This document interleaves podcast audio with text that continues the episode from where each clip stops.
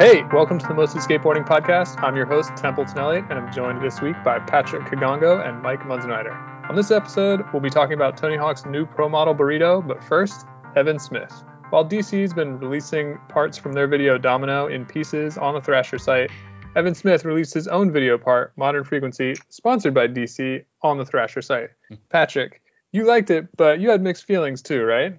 Keyword here is mixed feelings. So, off the rip, Evan Smith is amazing and he's prolific. And the unfortunate thing about skating is that uh, skating doesn't reward loyalty, loyalty, and skating doesn't reward those who are just putting out parts, putting out, putting out parts, except for Ishod Wair because he's on some other level. He, he's on another level. Uh, I think the thing about this part was that the domino was so so so good and it feels like this would have fit better as a part of Domino as opposed to being a standalone part. And what's frustrating too is that I was watching it and I watched it again and I actually ended up falling down a rabbit hole and watched a bunch of his parts. He had a Spitfire part. Um, I watched his Peace part multiple times. Watched a bunch of his Thrasher raw files. And one thing I noticed was that his skating is awesome. His fits are generally pretty good. His pants game, you know, it's not bad but there's something missing. I don't really know what it is. And then it kind of hit me, right? Is that in most of his parts, he kind of skates to these super nebulous and flowing songs, right? Uh, I'm often reminded of that uh, episode of The Sopranos where Christopher tries to moonlight as a record producer, and the engineer is yelling at the band. What was their name again? I don't remember. Serious Sopranos heads will remember. Anyway, um, and the engineers yelling is like, your songs, they got no choruses. There's no choruses. And that's the thing. His parts are undermined by the fact that there's no there's no choruses. There's no there's nothing that immediately makes you think like this beat, this trick. And you compare that to say was he was running up against uh Tyshawn for Skater of the Year. Was it 2018, right? 2019 right. maybe even, yeah. Yeah, 2018, 2019. And the thing is that look, Tyshawn, my man skated to blow money fast and knocking on heaven's door.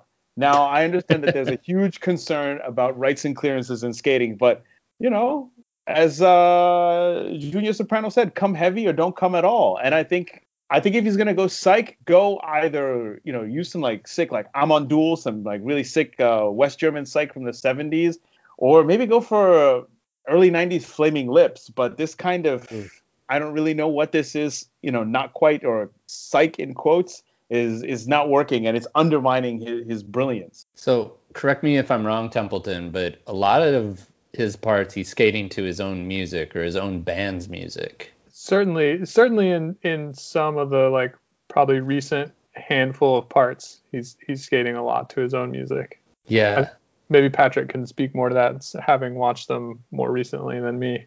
Mm, not sure offhand. I, I, definitely know he is a musician, and it's not necessarily bad to skate to your own music, but sometimes, sometimes you need that extra touch from whoever is sitting down and watching that footage over and over and over and over again. You need that, like an Aaron Meza, for example. You need somebody who's like, I got the song.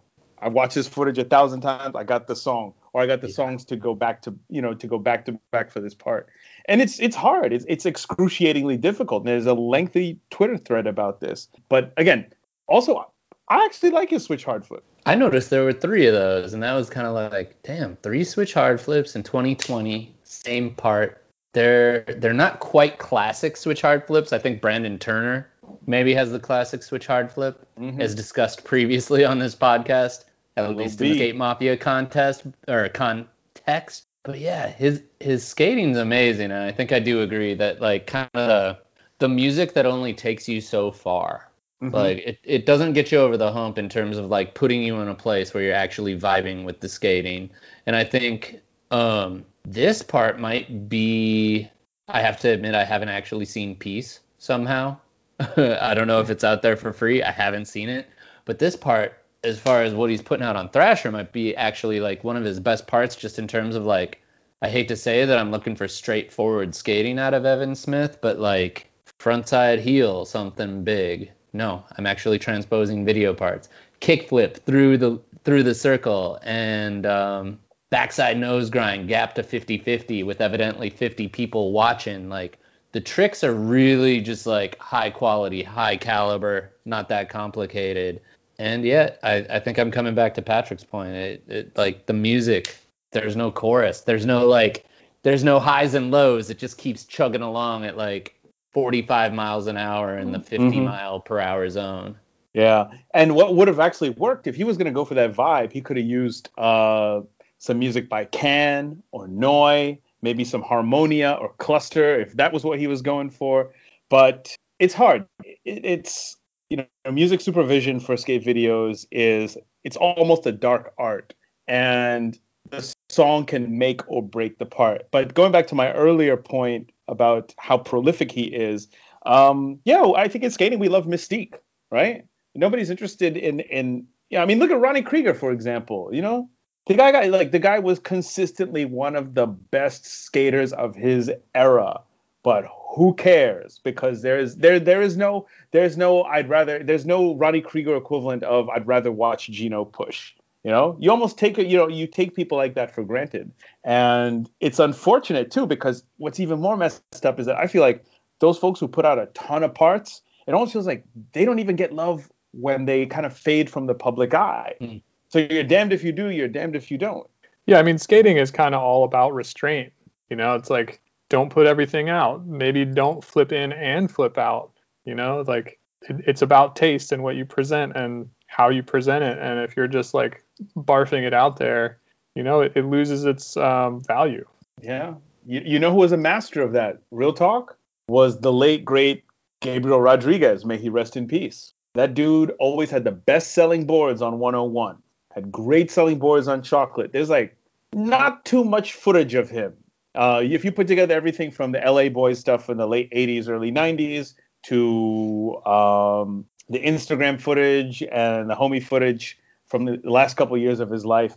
It's not a lot, but it's enough to make you feel like this guy had it and he knew how to leave us wanting more, right? And Mariano was the Guy Mariano was like on a, a similar trajectory, you know. But Gabriel Rodriguez, Gabriel Rodriguez at his peak, selling the most boards, very little footage of the guy, not not even too many photos. And I don't know, I guess we all we all kind of like that.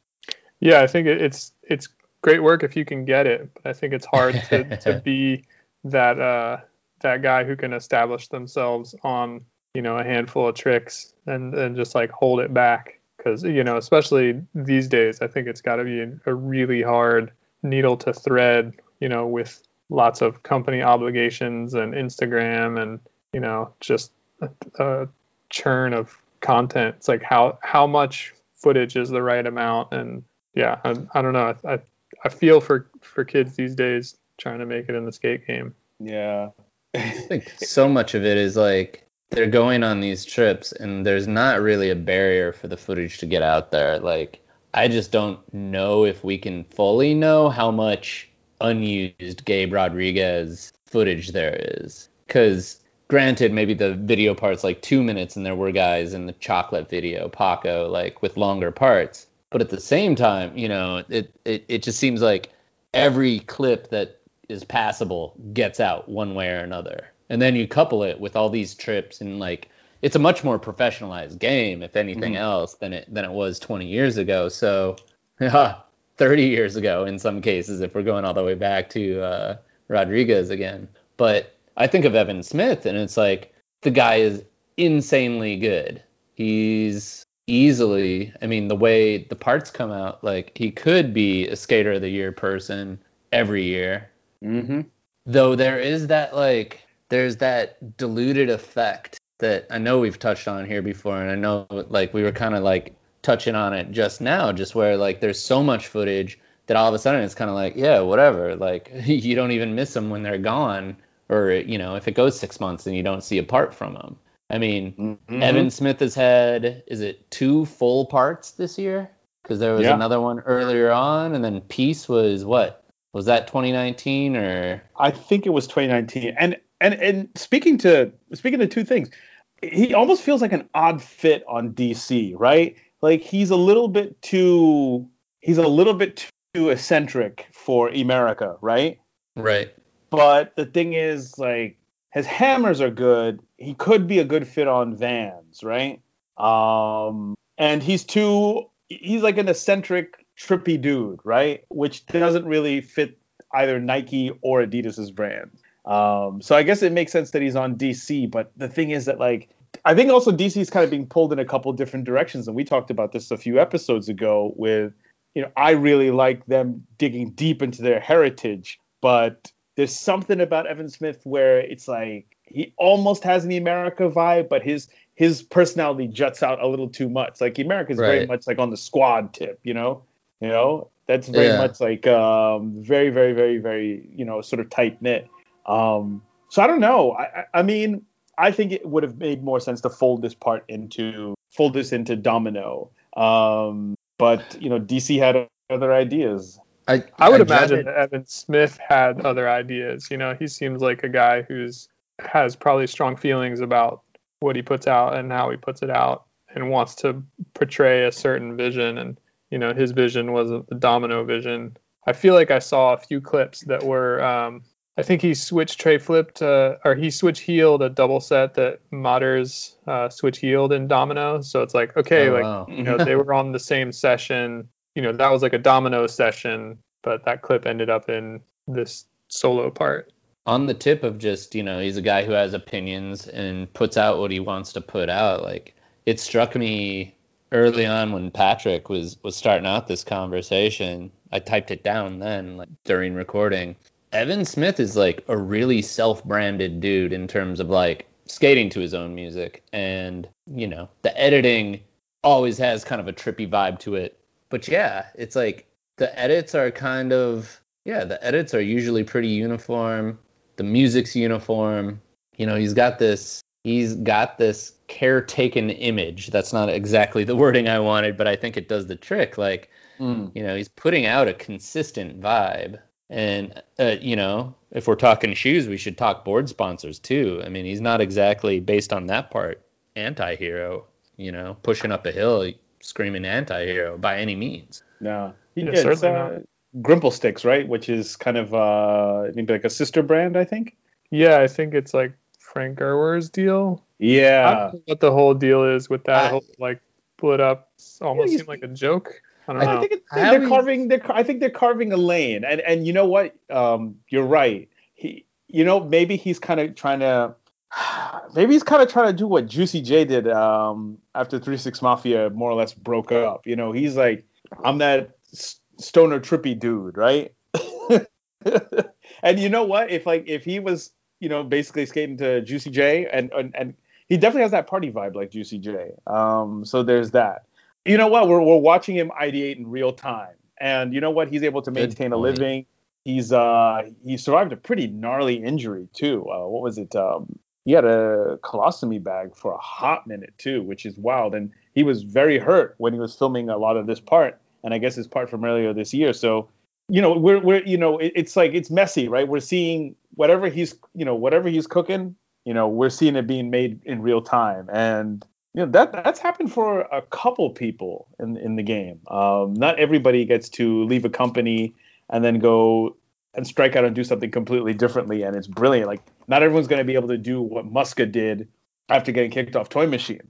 And oh yeah, update to that uh, uh, a couple weeks ago when y'all were talking about that, it was Goldschlager, and it was because uh, it was because basically while Jamie Thomas was trying to edit the titles to Welcome to Hell, computer crashed multiple times and they ended up canceling the premiere, and Muska was on one. But then he was on Shorties, and it was beautiful, and what a trajectory. With Evan Smith, it was like him and a, a rack of people all quit Element around the same time, like literally right after Peace, which is kind of I don't know. I mean, it's one thing if one person does it, but if three or four people all quit a team after a major video part, which is a huge undertaking, a really serious endeavor, you know, clearly it's not the individuals, it's the organization. Yeah, I feel like that happened with um, Fully Flared.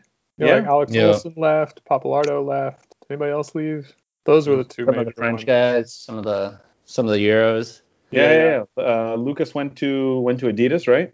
Yep. Yeah. Oh. I, I wonder how much uh, contract term not terminations but end dates play into that. I'm sure that's like Mm. a, a major thing. But then again, you know, it's I want to do something else. I've I've been in this system. I'm thinking very very NBA National Basketball Association minded right now. But you know, it's like I've been in this system. I've I've, I've played for this coach. It's time to move on. So. Well, yeah. Well, skating in that aspect actually has started to um, has started to mirror the NBA. Um, certainly not in terms of paychecks, but in terms of the mentality. Uh, younger pro skaters and pro skaters in general are much, much more business minded now and a lot more serious about their careers. And um, it's partially because the industry is maturing, but then it's also because you, if you want to survive, if you want to be a professional or a sponsored skater for a living, you gotta you gotta be serious about it. You have to be serious about your money. You have to be serious about your sponsors. Uh, you can't just you know you can't just get boards from whoever, and you have to be you. There's I think an, um, we've come to an understanding that you are representing a company. This is not just hey we're sending you some boards and we pay you sometimes. It's oh no I'm a sponsored skater. I'm getting paid to do this. This is happening. Yeah, and maybe we lose a little bit of mystique with that. You know, like it was cool to see, you know, in the 90s, pro skaters riding blank boards for some reason, which I don't really understand.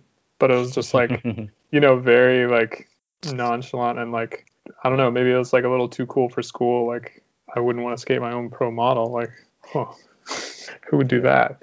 It I was it was cool. It was it was um like you said, it's like it was mystique because and it was also a sign that you were connected. Because I had uh shout out to my buddy Ryan Hant. He came back from LA when he was living out here he came back to New York with a bunch of Crail Tap blanks because he had the hookup. And oh my God, this guy was cool, man. Like he was always good back home, and then he came back from LA for summer after freshman year of college. He was skating real nice. He has blank Crail Tap boards. Because the thing is, you had to have the connect to get those. I mean, you know, these weren't just blank power boards or, or whatever. No, these were blank Crail Taps. Like you don't you don't got this. So you you felt cool, and and yeah, that ties into mystique. Yeah, I, on that on that tip, I'm just reminded. I heard one story on skate Twitter about somebody always trading their boards for chocolate just because they wanted to ride for chocolate, and then that reminded me about my buddy Chad. Um, he's old enough to have been. Now I'm just trying to talk shit on Chad for being old, 44. But um, he was flowed planet Earth boards in like 1996, but he'd always uh he'd always trade them for girl boards. Why? he just liked girl sick. boards better. That's it. It's it's a beautiful story. Yeah, planet Earth was pretty sick back then, but you know, girl was still better. True. Yeah. Oh, that's another music. Again, that was uh what that was it Silver was the video that came out. But the the music direction was so I mean, if you compare you compare Planet Earth Silver to Rhythm's Genesis, we're still talking about Genesis now because Genesis is kind of considered, first of all, it, it's one of Ty Evans' first great videos. Second of all, because it has so much, uh, so much techno, straight up techno, right? Yep. And because of the editing style, it's almost as though like it's the missing link with, uh, you know, it, it's the it's the common ancestor between Palace and Bronze, right? And so it's actually the video has aged really well, whereas Silver has great skating. Um, Joey Bast, Caesar Singh, but who can yeah. remember that video? And it was also one that it was it was also a video that because it didn't stand out, you know, and it came out around the time of you know the Holy Trinity of Welcome to Hell trilogy and Mouse. Who was gonna remember it? It's, I remember it because the the box was one of those plastic like uh, yeah sleeves. Boxes so it literally stood out on the shelf. Also, it was I think that was Ty Evans' first video, so I think you can kind of see some like uh, some inklings of the future in that. Mm. There, there was like a little bit of a plot with the in betweens, but you know when you when you get down to it, like Tribe Called Quest and God, all I can think of is first part, whoever that was, skating to Can I Kick It, like it, it was it was like an extremely 1995 1996 video with like yeah no I I, I guess the point I'm not making very well is yeah I totally agree Patrick. It's just like outshined by other more visionary videos. And it is mm-hmm. interesting that yeah Ty Evans made that and then took a quantum leap and made Genesis which is like yeah a fantastic video Oh, it's Joey Bast skating to Tribe Called Quest "Phony Rappers," which actually, oh my god, like, which is a song that uh, Andre 3000 sneak dissed in Rosa Parks by Outkast when he says, uh, "My favorite group ain't coming with it." Huh.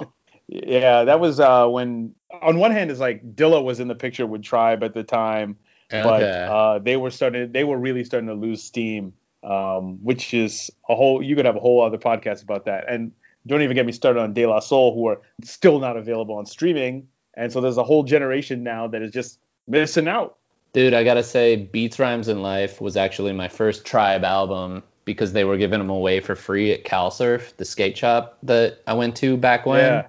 And I actually, I think I like walked in the house and my brother saw like the free whole album. I picked it up off the counter at the skate shop, Beats, Rhymes, and Life. He's like, Tribe Called Quest, I hate them. And so, of course, I had to then like them. And like yeah i mean it's not their worst album because there's the love movement but um i definitely was like oh hell yeah i like tribe. And yeah. My my my, Yeah. my buddy had like a 88 red civic hatchback 212s and we rode around listening to that album like early skate years. So it's Wow. special but yeah it's not that good No, it's not that good compared to the first three. Good God. first three that's a trifecta Yeah, so good. But uh, back to Evan Smith.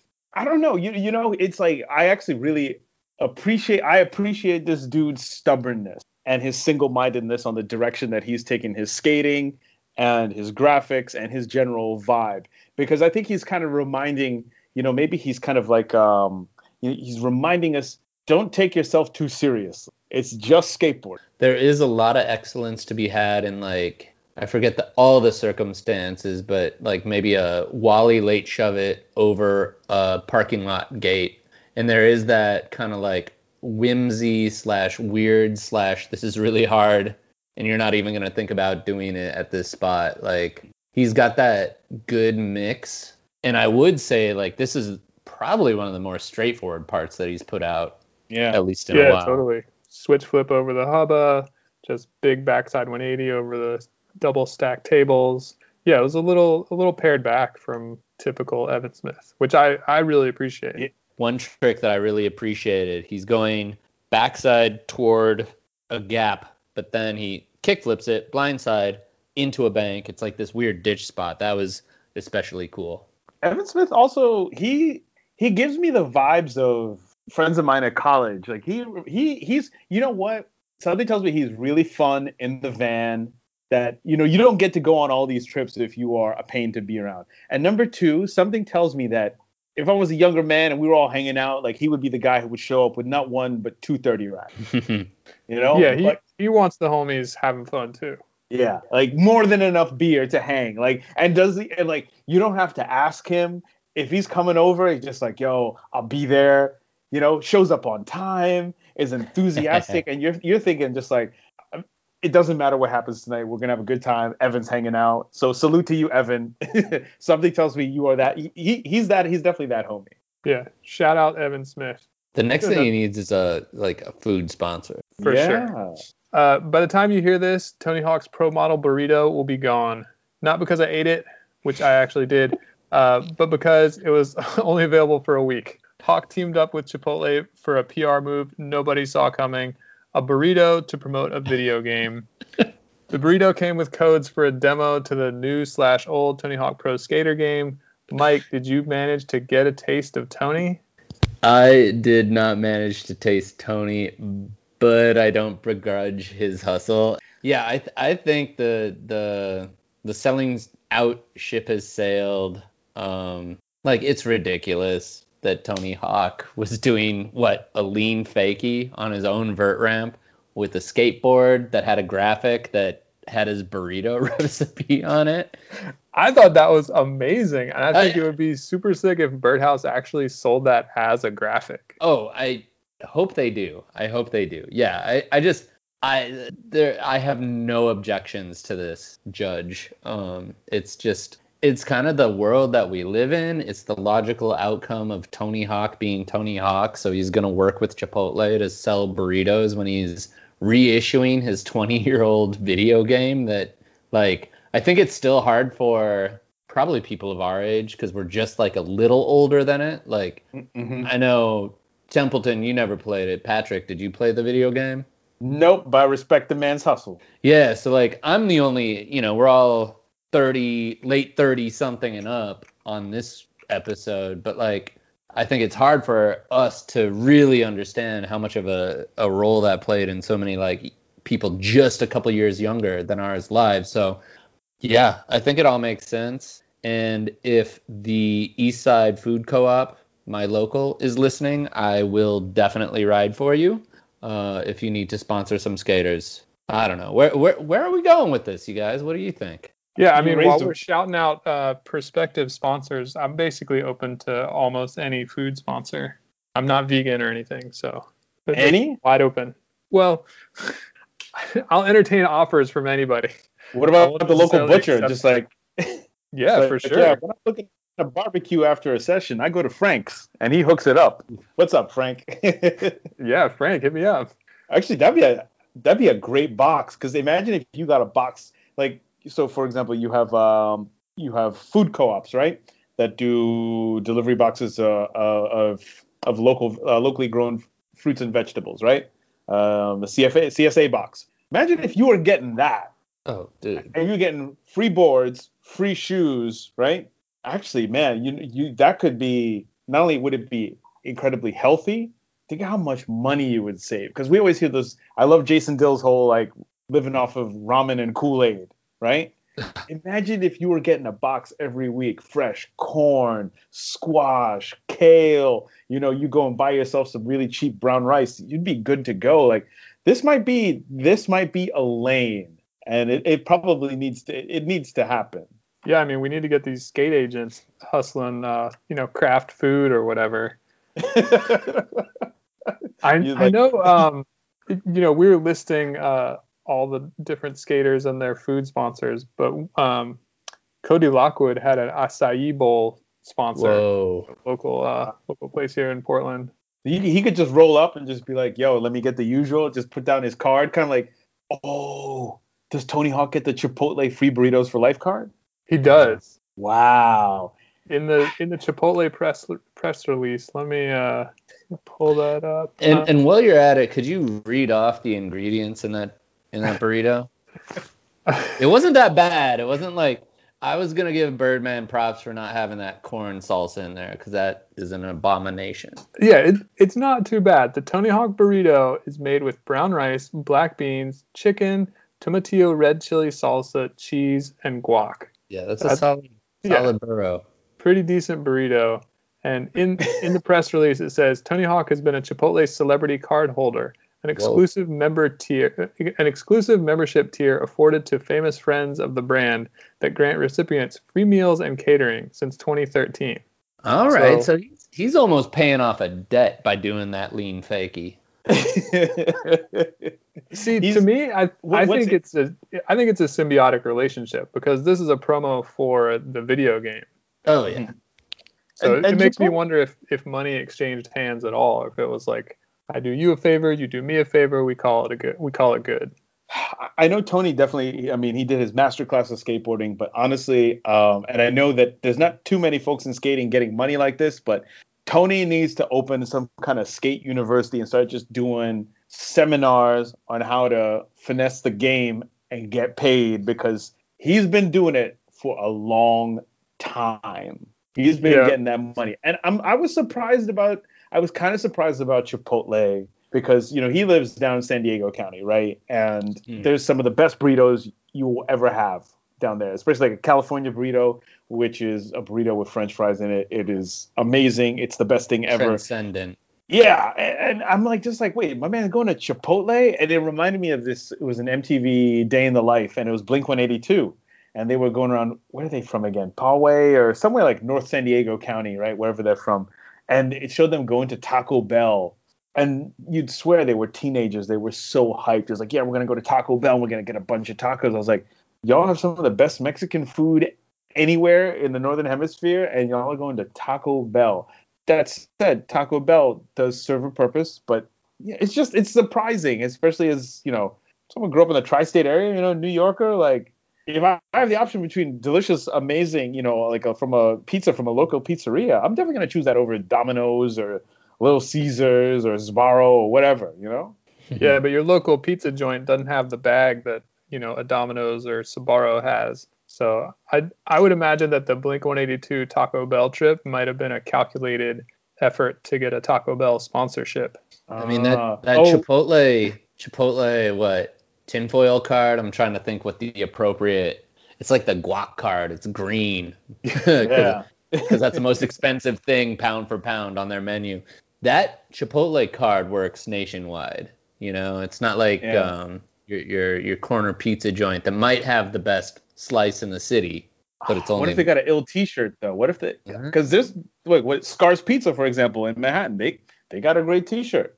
does Chipotle even do soft goods? There could be a like they'd be missing they'd be missing uh, some money there if there weren't. But I mean, maybe- you get that like kind of like Mexico looking sculpture dude they got all over the place, little outline. Yeah. I don't know. I mean, the other thing is that so Taco Bell also had a pro, or I guess it's had because nobody's touring right now. They had a program called Feed the Beat, and you could, if you were selected for it, they would send you gift cards, right? And you would post, and if your band is on tour, you'd go and you get Taco Bell wherever with the, with these prepaid cards. And a few of my friends have done it. My friend's band Tennis System has used it a ton. Like they're hyped on it. But I'm thinking to myself, Taco Bell, a handful of people in a van with questionable circulation. I don't know. I don't know. yeah, you're you're paying for that uh, free Taco Bell one way or another. Nobody rides for free. Yeah. yeah, like uh, there was um, you know, the like you know reg- regarding the idea of of selling out, you know, incomes in the United States have been stagnant since the mid 1970s, right? Right. And what's really difficult in skating is that money has always been an issue. Uh, epically later, we see the same story over and over again. You know, I was barely making ends meet. I was hot for a hot second, and then you know now I'm broke again, or I had to find some other way to make money. And what's really sad about it is that you know there's no social safety net here, and you know this guy it, skating is you know, being a professional skater is dangerous and it's time consuming. And you know, if you want to do it well, you can't really afford to have a side hustle or another job. People do it because it uh, because of absolute necessity. But if you really want to get to that next level, you have to, you know, go all in, as they say. And how are you going to do that when you have a job that requires you to be there, even like part time, right? Because those extra shifts, you know, that could be, so, you know, a filmer could be calling me like, "Yo, I got a spot for us to go to. I'm trying to get some stuff for a video. You you trying to do this?" And you're like, "Oh no, I can't. You know, I have X to do. I have this report to do, or I'm screening shirts, or I'm delivering food, or uh, I'm working in a call center, whatever it is that you're doing. Um, and that's that's tough. And so you know these you know these very high profile sponsorships, especially from food companies, are you know they're filling a gap. They're filling a they're they're filling a financial gap, unfortunately. Um, and what are you know what are we going to do about it? Um, just within skating, because it's not like everybody can afford to pay their riders more.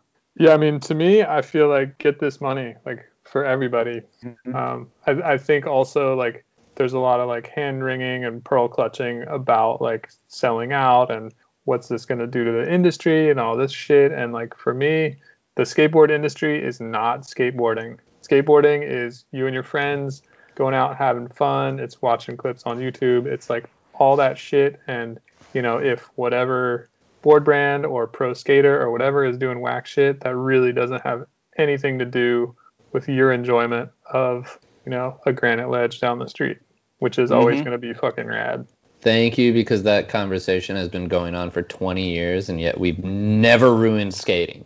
Continue, please. Yeah. I, I mean, is there like I- I would honestly, I, I think, and I'm seeing this in the show notes.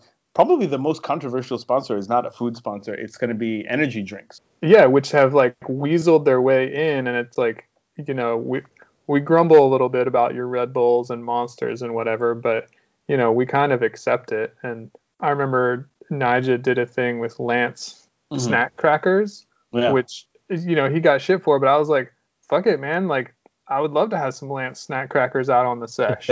Mhm. Yeah. like hook it up. Give me the send me the box. Yeah.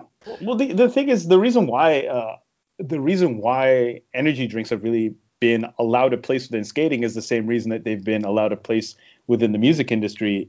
It's because they've used their money to hire the best and brightest from those respective industries, and then those people are given an amazing amount of freedom to get in touch with uh, their networks, to use their networks to basically market an energy drink, but then also put out records, put bands on tour on the music side, and then in skating, uh, put together contests that pay really well, fly their riders all around the world, and it's that's the reason why that's the reason why there's almost like a sort of a you know that's why all of a sudden it's just like wait a minute he's been hanging out here the whole time you know like you know you ever go and you're hanging out with people you're at a party something like that i know that's forever ago and you're just like you know it's like wait he, he was rolling with us the whole time it's like yeah dude that's the homie Yeah, I, th- I think of um, Jack Olson. So he's from here, Minneapolis, St. Louis Park, Minnesota, actually, a, a first-ring suburb. But you know, he's he's pro for real, mm-hmm. and he's incredibly great at skateboarding. Though, like he, I don't think he's full on Vans. Mm-hmm. He wears Vans, but I don't think he's you know a listed guy. So you know, who knows what the paycheck situation with that is. He also rides for Rockstar. And one of the parameters, as far as I can tell from watching his Instagram feed, and I haven't seen the videos for a little while, at least as far as I can remember. So, you know, I think he's on there still. He makes a Rockstar clip straight to Instagram, skating, shows him drinking a Reb, or excuse me, drinking a Rockstar. You can keep that in Templeton because I think that that kind of speaks, Speaks to volumes. the situation. But yeah, he he posts the Rockstar IG clip once a month. There is some mirth, I think, or you know, just kind of kind of you can watch the clips and know that it's like, all right, I'm I'm I'm hitting my quota. I am to the letter of the contract, fulfilling it. And this is skating, you know, he's doing good tricks at a at a skate park, but you know, he fulfills all that and I think it lets him be a pro skater, you know, who doesn't necessarily have the backing of what shall we call it? Yeah, core brands, core big brands that are going to pay, be it a Vans mm-hmm. or whatever. And you know, I think it's I think more people like pursuing pro skating just because that seems like a dope lifestyle and if it can be a little bit more comfortable, maybe they don't have to work that part-time job or whatever like I think it's a it's it's a net benefit for all of us just because like I don't know, happiness is that intangible but like the more people are happy, the more better we are. So um with that eloquent rundown, I, I'll just say like I really have no qualms about anybody getting non-endemic sponsors. Maybe there's some qualifications, but I'd need specifics. You know, it's just like let people like pursue what they want to do, even if uh, yeah, yeah, there there there are qualifications, Oh, but by and large, Right. It, it's it. not our it's not our duty to police their behavior, and we also are not required to buy any of the products uh, with their names on it. Um, Right. If this person rides for Jones Soda, um, I don't have to buy their board. I don't have to watch their clips. Um, you know, we have a, a just as much choice as consumers as they they do as professional skaters. Um, I think where it gets interesting though is what about, for example, um, I think it was Karl Watson had a brief sponsorship, I believe, with Black and Decker, which I thought was really, really Hmm. dope because skaters, we, you know, most of us have know our way around a, a toolbox, right? And I was picturing a lane opening up because, you know, you think about uh, big time Hessians like, say, Wade Speyer, right? or uh, Dan Drehobl, right? You know, you can see like a Mack Trucks. You know, you could see somebody just chilling in an ad with a, you know, they're bored at their feet, standing in front of like a backhoe or a bulldozer or something like that. It would be lit, right? Um, I'm not sure if anything really ha- came of that. I think it was maybe like they hooked up Karl with uh, with some gear, which is hey, a few thousand dollars worth of uh, power tools. Yo, that like that's a come up. That's a For come up sure. but maybe maybe we have to start asking ourselves, you know, at what point does this have anything to do with skating? But then, like, I mean, you know, then we start going into like remember like the Gizmos ads from uh, World Industries way, way, way back when, and just saying like there's only a handful of companies that make wheels anyway. What what what difference does it make? Yeah, I think like I think everybody's it's it's so funny, and maybe I don't have the perspective just because I'm old now, but you know, we all wanted to get sponsored. We all wanted to get free shit because of skateboarding. Mm-hmm. And so like like where where's the hard line to be drawn like when it comes to the free shit that you accept and that you won't accept? Burritos, tools, energy drinks, beer. I mean like everybody I feel like a skater has gotten just about anything under the sun for free because of skateboarding. Oh, uh, Koston wasn't Koston like getting like uh he was like doing like it was like a Bud Budweiser partnership uh, during the during the Super Bowl, right? Yeah, I feel like Sean maybe a handful of uh, yeah. skaters got a Budweiser sponsored trip to the Super Bowl. Yeah, I know. Um, it, it, St. Louis, but not Budweiser. Like uh, Randy Plesser was doing stuff with a local brewery there, like a microbrew. So. I mean, there you you start to get into some some murky waters because you have to remember that it's a lot of young kids who are reading skate magazines and you know consuming skate content. And then you really have to ask yourself the question about like are we explicitly starting to market uh, alcohol or maybe even like uh, this doesn't happen anymore because the you know the, the, tobacco industry is nowhere nearly as powerful as it was 30 years ago um, you have to start asking you know questions about you know do we really, really want this being marketed to kids and there's that knife company for example uh, that has a few skaters uh, yeah you know, Kershaw. Kershaw. Yep and there was a big uh, there was a big to do about them uh, having events in the UK because y'all know there's a huge epidemic of knife crime. There's been an epidemic of knife crime in the UK for the last two decades. It's really really bad.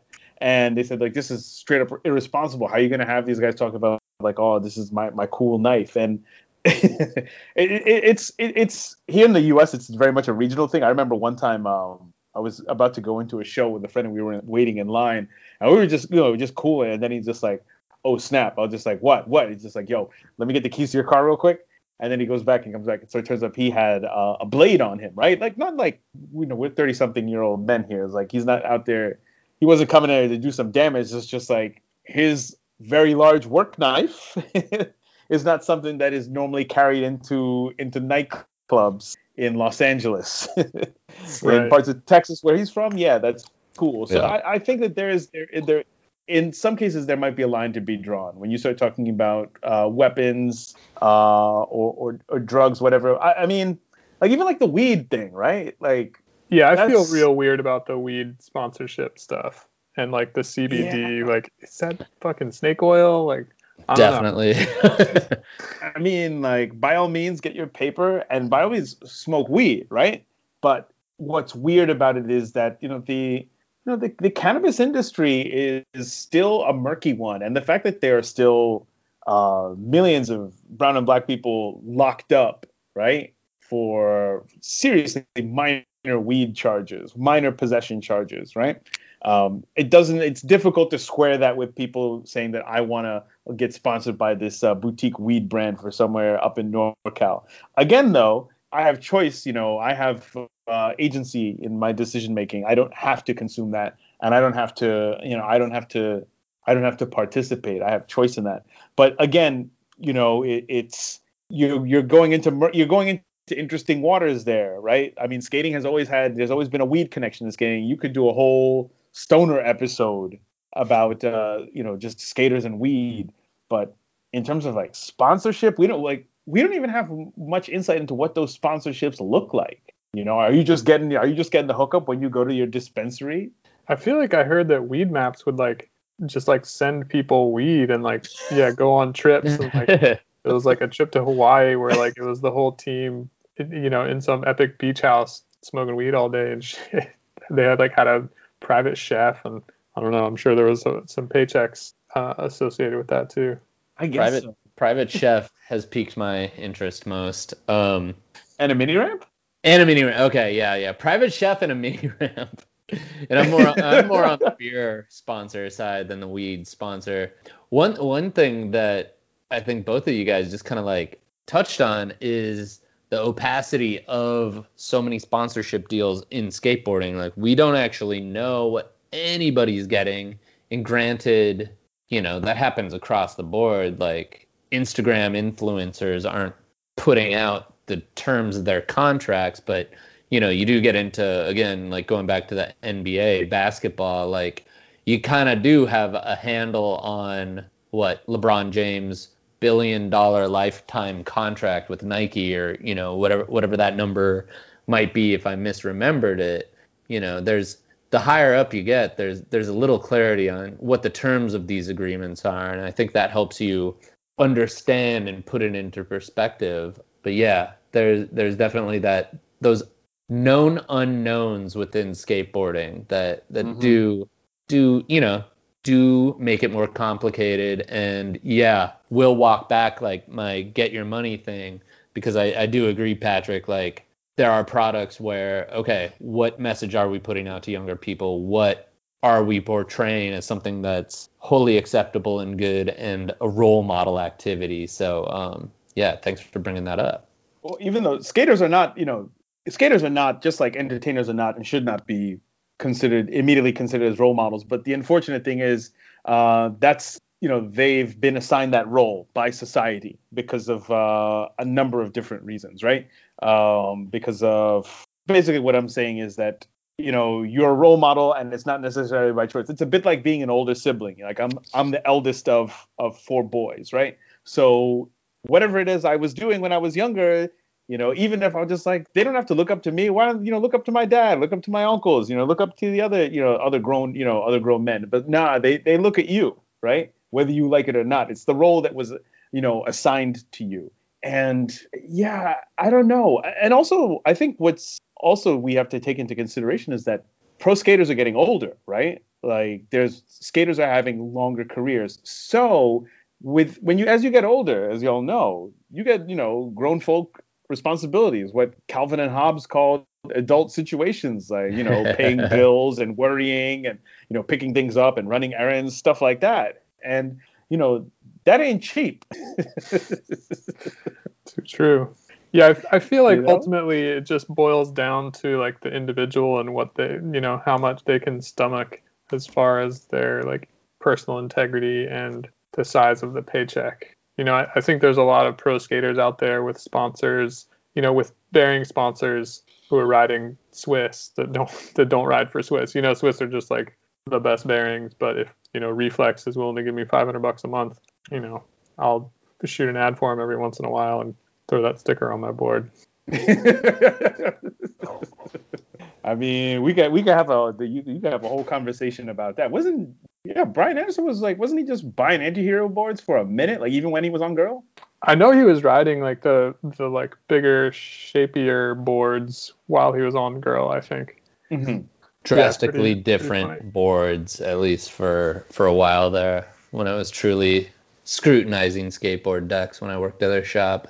Yeah, I'm starting to fall down that rabbit hole of shapes and uh, wheelbase. Like it's stuff I had never paid attention to as a teenager, nor in my early 20s. Now I'm just like, I'm just like, hmm. Oh, I might have uh when Familia Skate Shop here was not operating due to looting. I hmm. definitely mm. ordered a or ordered a baker board from another upstanding Midwest shop, and uh, yeah, I thought I knew the shape. I, I had the shape down and Baker Baker changed the shape without me knowing it. So had to trade that guy. All's yeah. well though.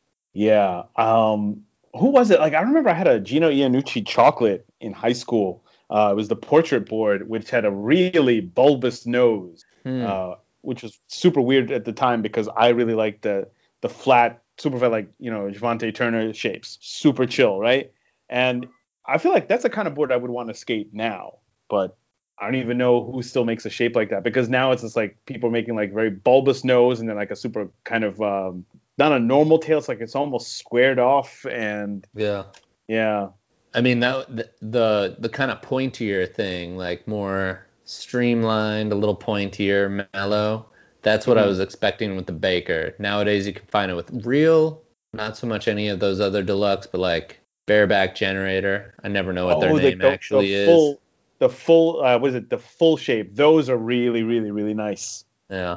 That's that's really really nice. I haven't tried the Ishod uh, the equal nose and tail, but I think that's I think that's next because Ishod is is the man. I think the twin tip is way too chaotic for me. Why? oh, just just just knowing one way is straight, one way is forward. That that's the order that I need in this world of chaos. I think I'm with you, Mike. I need I need a like an arrow to follow. Like yeah, if, if my board's never backwards, does it ever feel forward? Does it ever feel right? I don't know. And I'm not willing to try. You know, I've got got my killing floor board that I like, and I'll just like I'm just gonna keep getting that board until I find some reason to not. But how many of those see. have you ridden? Uh, I don't know. I'm probably like a year and a half deep into riding those boards. So it's how safe many? to how say, many? yeah. How many? Oh, uh, maybe four. Okay, so I don't skate as it. much as I should Mm. to wear out boards faster. You're stoked on Yeah. it. Is it safe Uh, to say?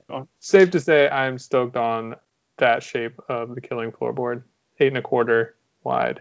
Which brings us to the end of our show where we talk about what we're stoked on. Patrick, what are you stoked on this week? So I am stoked on stretches uh, provided by Dr. Kyle Brown, who's on Instagram.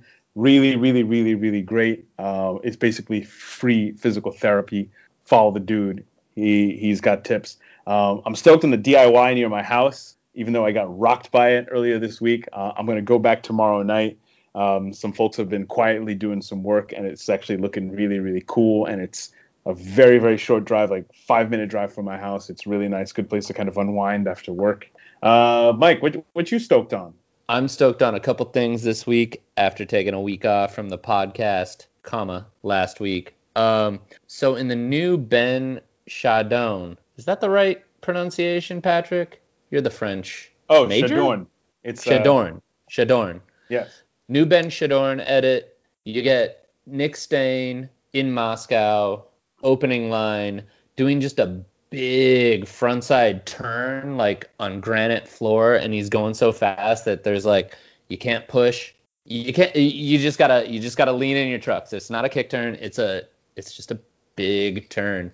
I was really stoked on that because I feel like I've been there. And then just the fact that Nik Stain is this sui generis skater.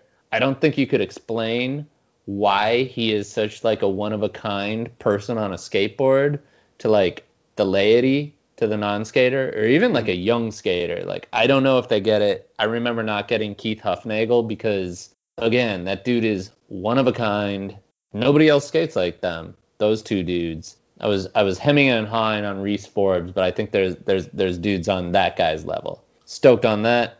Also stoked on I realized tonight as I was doing laundry and listening to some music, OutKast Aquemini, which is I decided some late summer vibes in terms of um, it's hot, it's ultimate August music. The sunshine comes in at a weird angle, and Aquemini is kind of like this weird techno future weird angle on like an OutKast album.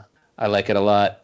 I'm going on because I haven't been on the podcast. I also love Belle and Sebastian's takes on summer music. Um, they're the opposite of Aquemini in terms of like it can yes they are maybe maybe polarly but Belle and Sebastian basically has two songs about summer that really stick out in my mind. I know where the summer goes, a summer wasting. I know where the summer goes notes that like your kitchen looks like shit when the summer has gone too long and it's too hot. And Mhm. so yeah, I'm on those vibes.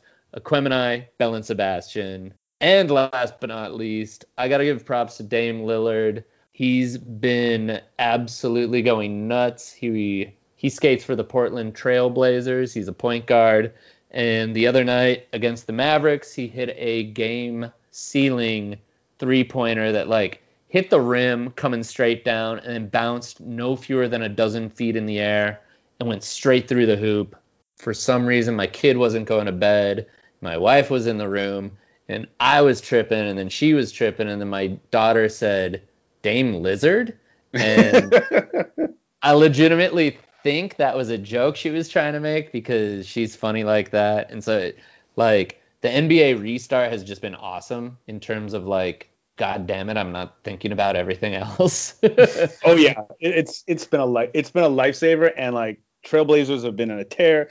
Shout out to Melo the God. The, the God. But yeah, you're dude, you're totally right. Like the NBA is like, how is it like? Because baseball ain't doing it. Football's not going to do it. College football, forget about it. There's going to be no college football this year, but basketball, basketball. Basketball. They they went all in. They're like, okay, we're not gonna we're not gonna futz around. We're sealing like 350 dudes at Disney World. And as I mm-hmm. speak, Dame Lillard just uh he's trying to win out against the the Brooklyn Nets. This is Thursday night. He just hit like four feet in over half court. He just walked up and hit a three pointer to like because they're behind. The NBA is doing it because the NBA had to do it, and all these other other brands don't want to do it that much. Or they can't. They can't. Baseball. I think we talked about this last week. Baseball. Nobody's got the juice that LeBron has. Baseball. No there's not a single. There's not a single. There's not a single Major League Baseball player who could get on the phone with the union or get on the phone with every single captain, every major player, and be like, "Yo, this is what we're gonna do." you know LeBron was instrumental in that. You know LeBron, like when he called and he called you on your personal line, he wasn't calling your agent. LeBron oh, was yeah. just like, yo, you're coming to Florida this year? We're doing this. You know, you do this, you're gonna save America. He's just like, I'll see you at the airport. I'm serious. Like I think I, think Le- LeBron has the gravitas to and the respect of a lot of his teammates and of the owners. And like it's paying dividends because like baseball is sad and like again college football like dog college football is not going to happen the 2020 2021 season it ain't happening i mean the, the the good thing is that those young people those young men they're agitating like they're uh, we're seeing this as an opportunity to actually get some right so backing every single one of those young like courageous people yeah, it's just like I'm, I'm, I'm not trying to die. Like it's like NCAA. I'm not even getting a check. it's one thing if there's a couple mil on the table, but you know you're not even getting a check, and it's not even like I get to go to college and hang out and have fun. No, it's just like it, it's it's wild, especially um, having gone to a D1 school. Shout out shout out the Terps. Um, you know, college basketball, college football is crazy, but especially college football. And I was, and Maryland was in the ACC at the time. You know, you go back, you know, you go into the Midwest and into the Deep South where college football is king, where like that's that's it. You know, that's like that runs the show. You know, and the amount of the whole economy that's built around it. I mean, people are gonna be hurting. Oh yeah, yeah.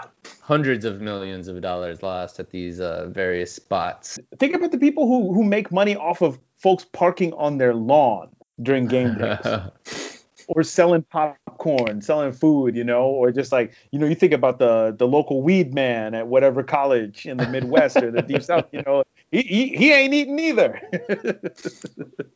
uh, tough out there for everybody.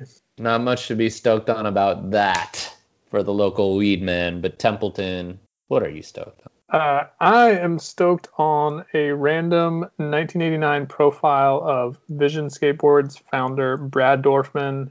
Uh, it's in the LA Times, and at the time, Vision had 700 employees and was pulling in 60 million dollars a year. I was kind of fucking blown away by it, and I I stumbled across it because I was gonna make some joke on Twitter in response to Kanye's uh, ripoff of the Vision Streetwear logo, and uh, I was just like confirming that Brad Dorfman was the like guy behind Vision, and then I found this thing, and I just read this whole profile and didn't even make my joke. So it was it's, it's that good. It's good enough to halt a Twitter joke in its tracks. That's it for our show this week. Be sure to check mostlyskateboarding.net for links to the things that we talked about and other show notes.